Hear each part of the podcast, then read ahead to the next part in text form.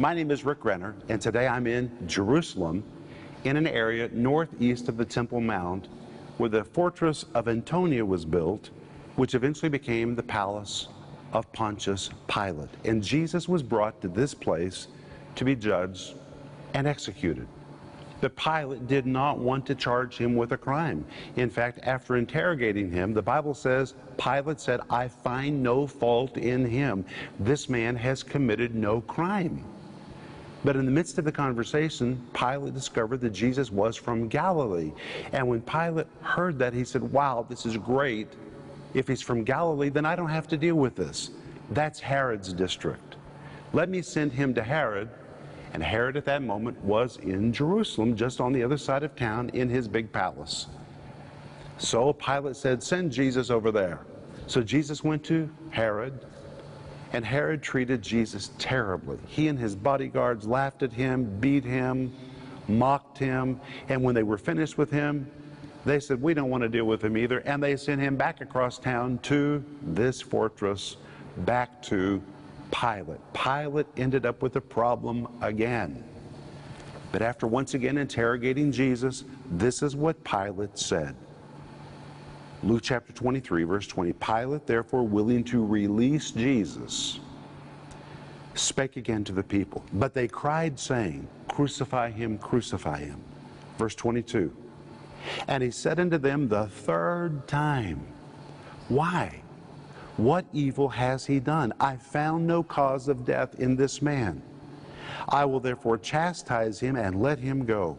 Verse 23 And they were instant with loud voices, requiring that he might be crucified. And the voices of them and of the chief priests prevailed, and Pilate gave sentence that it should be as they required.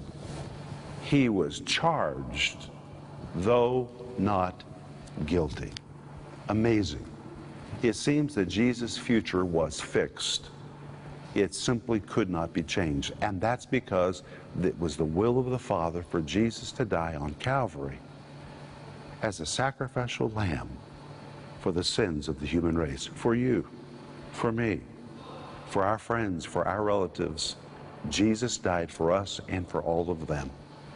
Jesus could not avoid his future because this was the will of the Father for him. Thank God he embraced it because Jesus was willing to go to the cross today. You and I know him, and we're forgiven.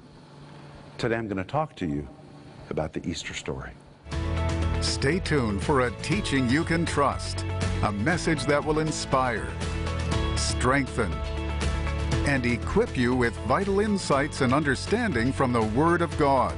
Here is Rick. I hope you're having a good time in this series. I'm really enjoying digging deep into the Gospels to see what happened to Jesus when he was tried before his crucifixion. And today we're going to begin back at Herod's palace. Then we're going to go back over to Pilate's palace and see what happened to Jesus when he was shipped back to Pilate. But if you have a prayer request, would you please let us know? We'd love to pray for you. Many people don't know who to turn to for prayer. That's very critical. You need somebody to pray with you. And if you don't know who can pray with you confidentially, call us. Contact us. We're here for you.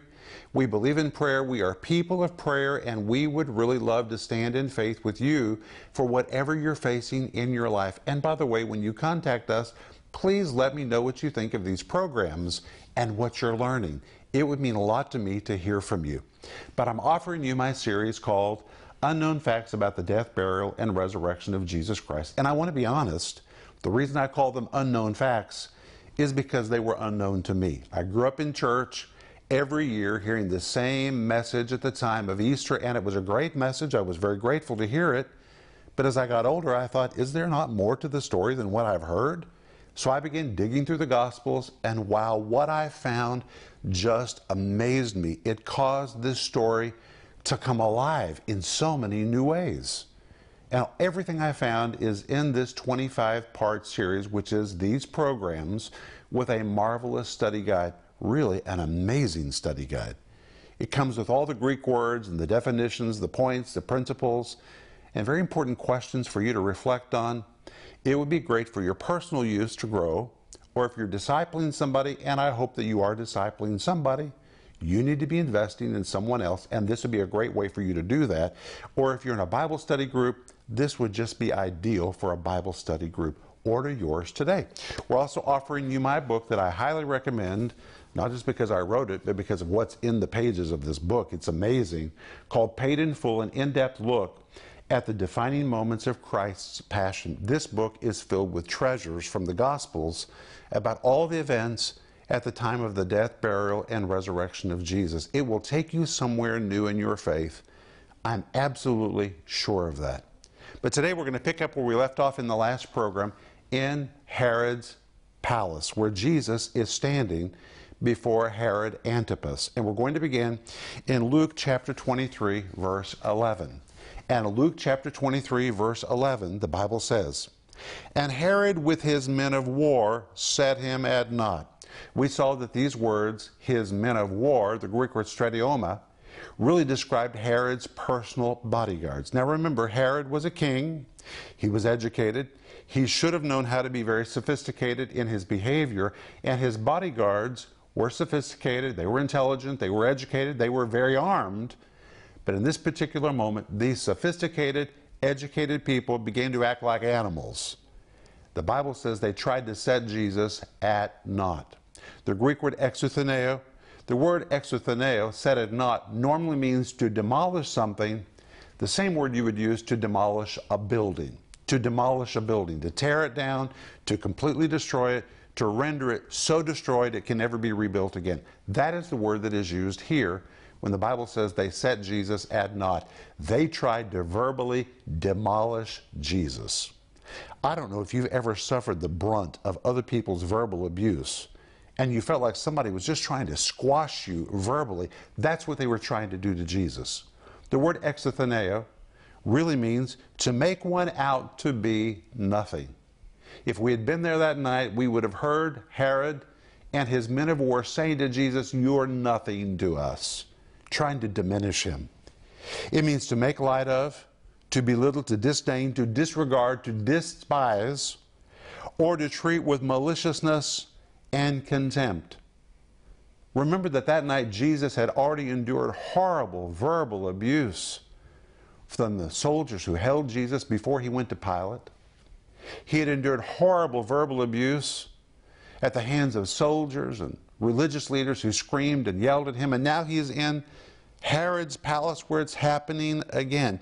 It's like the demons of hell vented when Jesus was finally standing there yelling, screaming, trying to reduce Jesus verbally to nothing, demolish him. That's what it means when the Bible says they set him at naught. And that's not all. The Bible says that Herod, a king, who knew how to behave better with his bodyguards who were sophisticated and educated and well trained. These were men who knew how to be cultured, but instead they mocked him. From the Greek word empaidzo, and this word empaidzo we've seen means to play a game, Often it was used for playing a game with children or amusing a crowd by impersonating somebody in a silly and exaggerated way. This word might be used in a game of charades when someone intends to comically portray someone or even to make fun of, to ridicule, to mock someone, or to impersonate someone in a silly and exaggerated way. They literally disintegrated into animal behavior. And I'm going to read to you directly from my notes. Herod Antipas, an educated, cultured, and refined man with his bodyguards, were supposed to be professional in their conduct. And all of a sudden, they descended into depravity as they put on quite a show impersonating Jesus and the people he administered to. They hammed it up. Acting as if they were healing the sick, they laid on the floor, quivering as if they were being liberated from devils. They groped around as if they were blind and then pretended to suddenly be able to see. It was a game of charades to mimic and to make fun of Jesus. It was horrible behavior, all directed at the Son of God. Wow. And Luke 23 11 tells us in review, and Herod and his men of war set him at naught and mocked him. What did they do next? And they arrayed him in a gorgeous robe. When the Bible says they arrayed, the Greek word parabolo, The word parabolo means to throw around or to drape around, as to drape a garment around one's shoulders.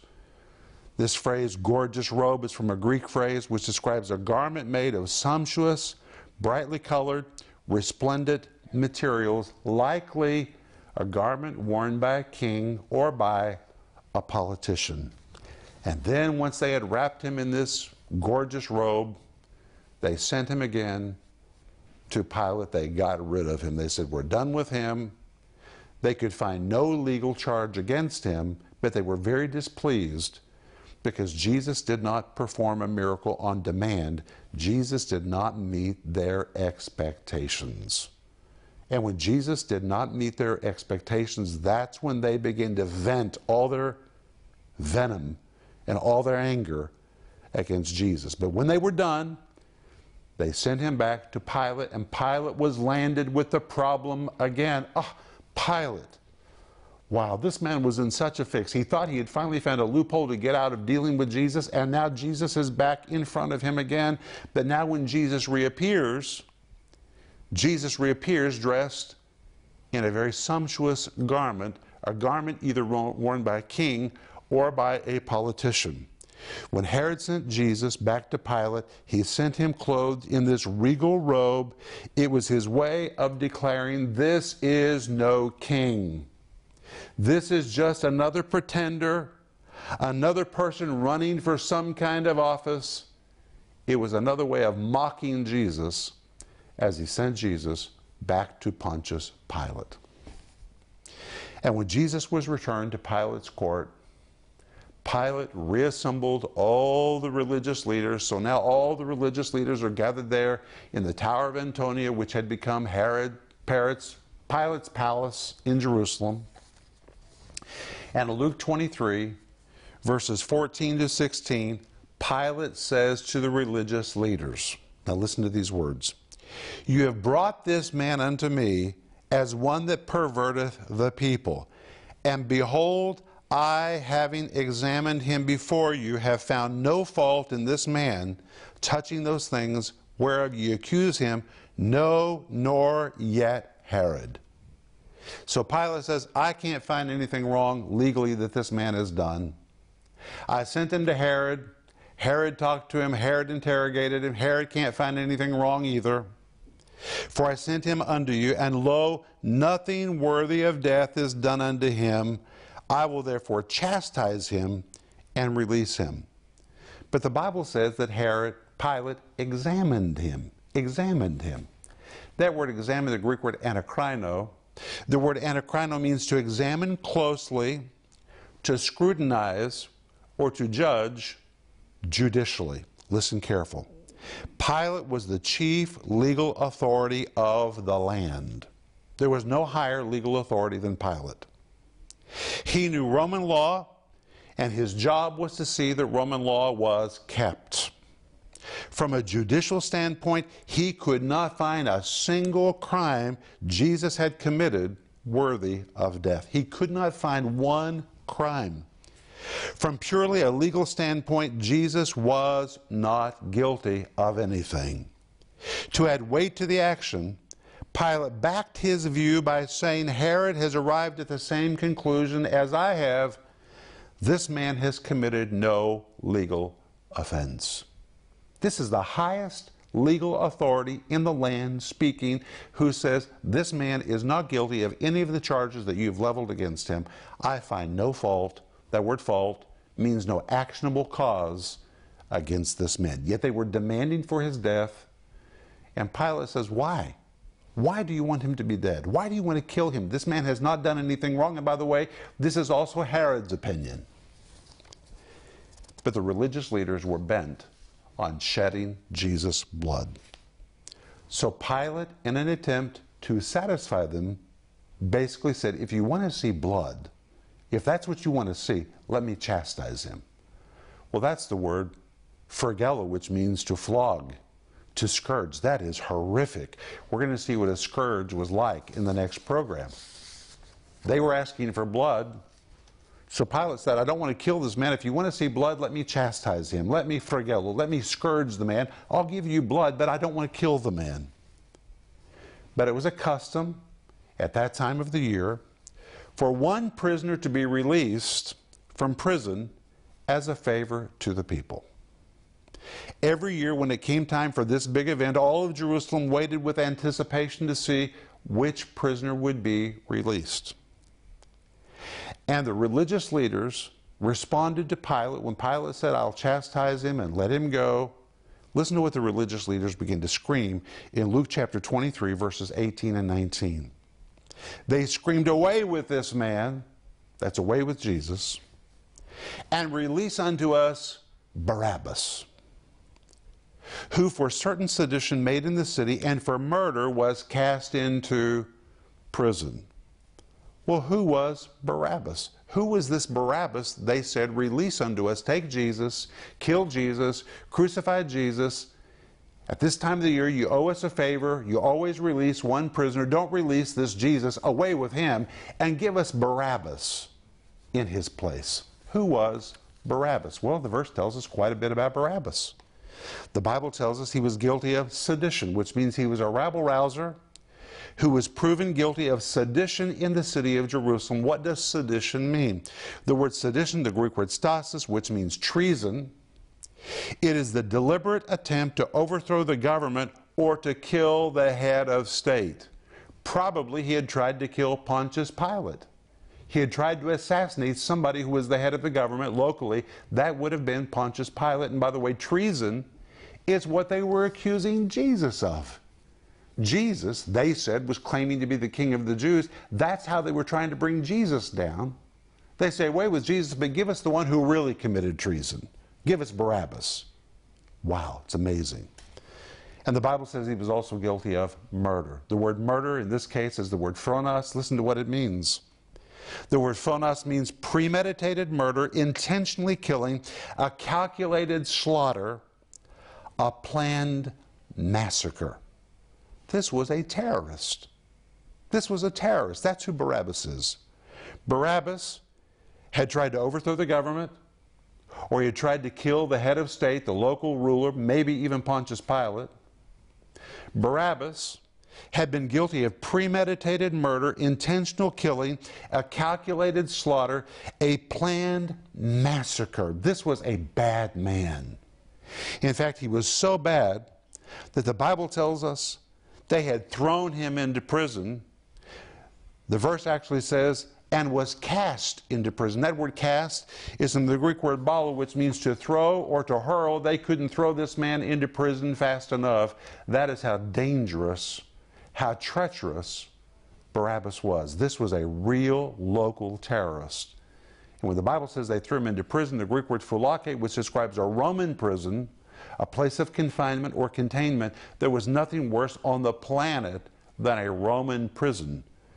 And now Barabbas was so dangerous, he had been hurled there. They threw him in when they got their hands on him as fast as they could because this was such a dangerous individual. He had tried to kill the head of state, he had planned a massacre.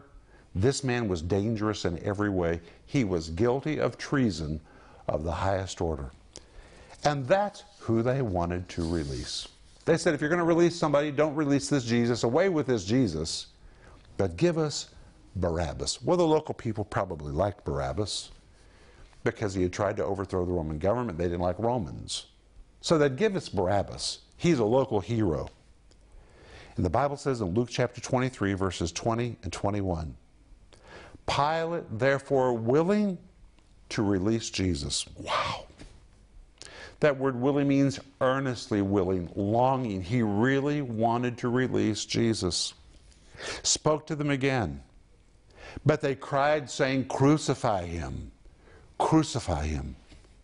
It would be better translated Pilate, therefore, wishing, longing, and earnestly desiring to release Jesus.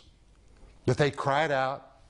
The Greek word epiphoneo, the word epi means upon, the word phaneo means a voice, a loud voice. You compound the two words together. Epiphoneo means to scream, to shout, to yell, to shriek, even to screech. And the Greek tense means they were hysterically screaming and screeching at the top of their voices, totally out of control. And the Greek means without pause. This was non stop screaming and screeching, Away with him, away with him, crucify him, crucify him. And Luke also tells us they were saying, the word saying, the Greek word legontes, the tense used here means they were endlessly pleading, demanding, and imploring. It was nonstop. And finally, in Luke 23, verses 22 and 23, Pilate said, Why? What evil has this man done? Jesus simply was not guilty. I have found no cause of death in him. I will therefore chastise him and let him go. But they were instant with loud voices requiring that he might be crucified. And the voices of them and of the chief priests prevailed. When the Bible says they were instant with their loud voices, they were instant is the Greek word epikemai. The word epi means upon, the word kemai means to pile. You put the two words together, it means to pile on top of. They literally began piling on top of Pilate, burying him with their voices, suffocating him with their charges and their demands. And finally, to get what they wanted, John 19 12 adds that they screamed out at Pilate. And they said, If you let this man go, you are not Caesar's friend. Whosoever maketh himself a king speaks against Caesar. And of course, that was the claim they brought against Jesus, is that Jesus claimed to be a rival king to the emperor. And they said, If you let him go, you are not Caesar's friend. Well, if Pilate lets him go, hmm, he himself is going to be punished. Because news will reach Rome that he let a rival king go. Rome will view this as treason. And Pilate himself will either be banished or executed for not being faithful to the emperor.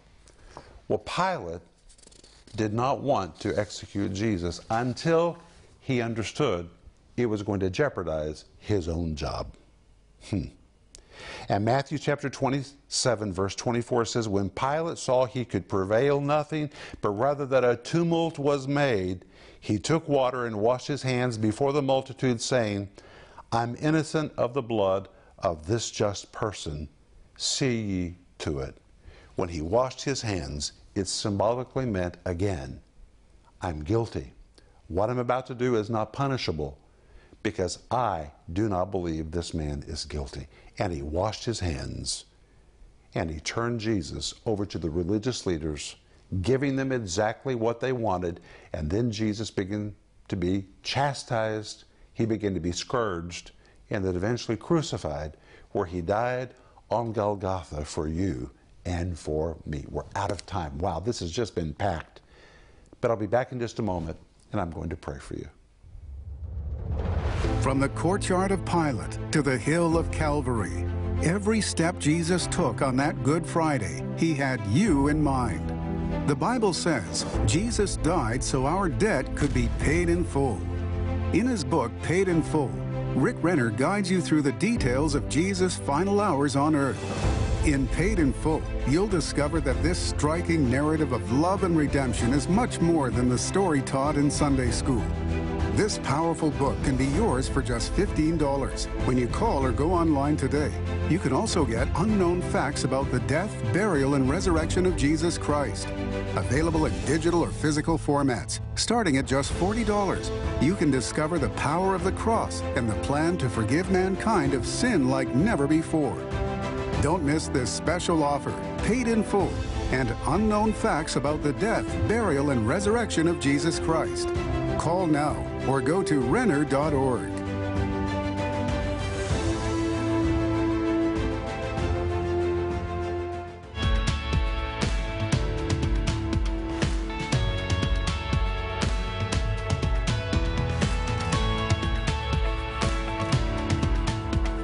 My name is Joel Renner, coming to you from Moscow, Russia. And I want to tell you how your support is impacting thousands of people right here in Moscow. All around the world, people are living longer, and many elderly people in Moscow are left helpless and lonely. Loneliness is a terrible thing. No one should be left to die in loneliness. But because of your financial support, we're able to reach these wonderful people. Each week, we hold a concert for this great generation. After the concert, we invite these people to stay for a Bible study where they hear about Christ. Through these events, thousands of people have accepted Jesus as their Lord and Savior in the sunset years of their lives. Now, not only are they finding community, overcoming their loneliness, but they're finding hope. They're finding Jesus. Would you consider joining us as a partner today? With your support, we're able to reach even more of these precious people. No one should die lonely. More importantly, no one should die without the opportunity to know Jesus. With your support, we're able to reach these people. Right from your home, you can help us help others by becoming a partner and a part of the solution. Please call us or go online to renner.org. Your generous support makes a difference. Please call or go online right now. I want to add just a little bit more to the teaching from Matthew chapter 27 and verse 24, where the Bible says, When Pilate saw he could prevail nothing, but rather a tumult was made, he took water and washed his hands before the multitude, saying, I'm innocent of the blood of this just person, see ye to it. When the Bible says there was a tumult, that word tumult is a Greek word which describes an uproar, trouble, that throws things into disorder, emotions that are out of control, a public outcry that is accompanied by shrieks and hysterical wailing, or a disturbance that results in panic and a breach of public order, a public disturbance. Romans did not like public outcries. They were against this and they did not permit it. And when Pilate saw things were getting out of control, he took action. In fact, the Bible says a tumult was made, was made, is from the Greek word ginomai, which describes something that takes you off guard or by surprise, or this whole situation evolved into something that Pilate simply did not anticipate. It completely got out of control, and things getting out of control is not something that Pilate permitted. And when this happened, he said, Enough is enough. He took a vase of water, he washed his hands publicly. The Bible says before the multitude, before, is a Greek word which means publicly in the sight of everyone, and it was Pilate's way of saying, I am absolved of guilt. When he says, I'm innocent, the Greek word actually means, I'm guiltless of what is about to take place. And then he turned Jesus over to be scourged and eventually to be crucified. Jesus did all of this for you and for me. It is just amazing. While we're out of time, when we come back tomorrow, we're going to see what happened next. We're going to see what it meant to be scourged. Thank you for being with me. Remember Ecclesiastes 8 4. It says, Where the word of a king is, there's power. Let God's word release its power in your life today. And I'll see you in the next program. Rick Renner Ministries is proclaiming the gospel of Jesus Christ through every available media to the uttermost parts of the earth. Discover the many ways you can help us make a difference in lives around the world with the Word of God. We invite you to partner with us in teaching, strengthening, and rescuing lives for the glory of God. Together, we can make a difference that will last throughout eternity.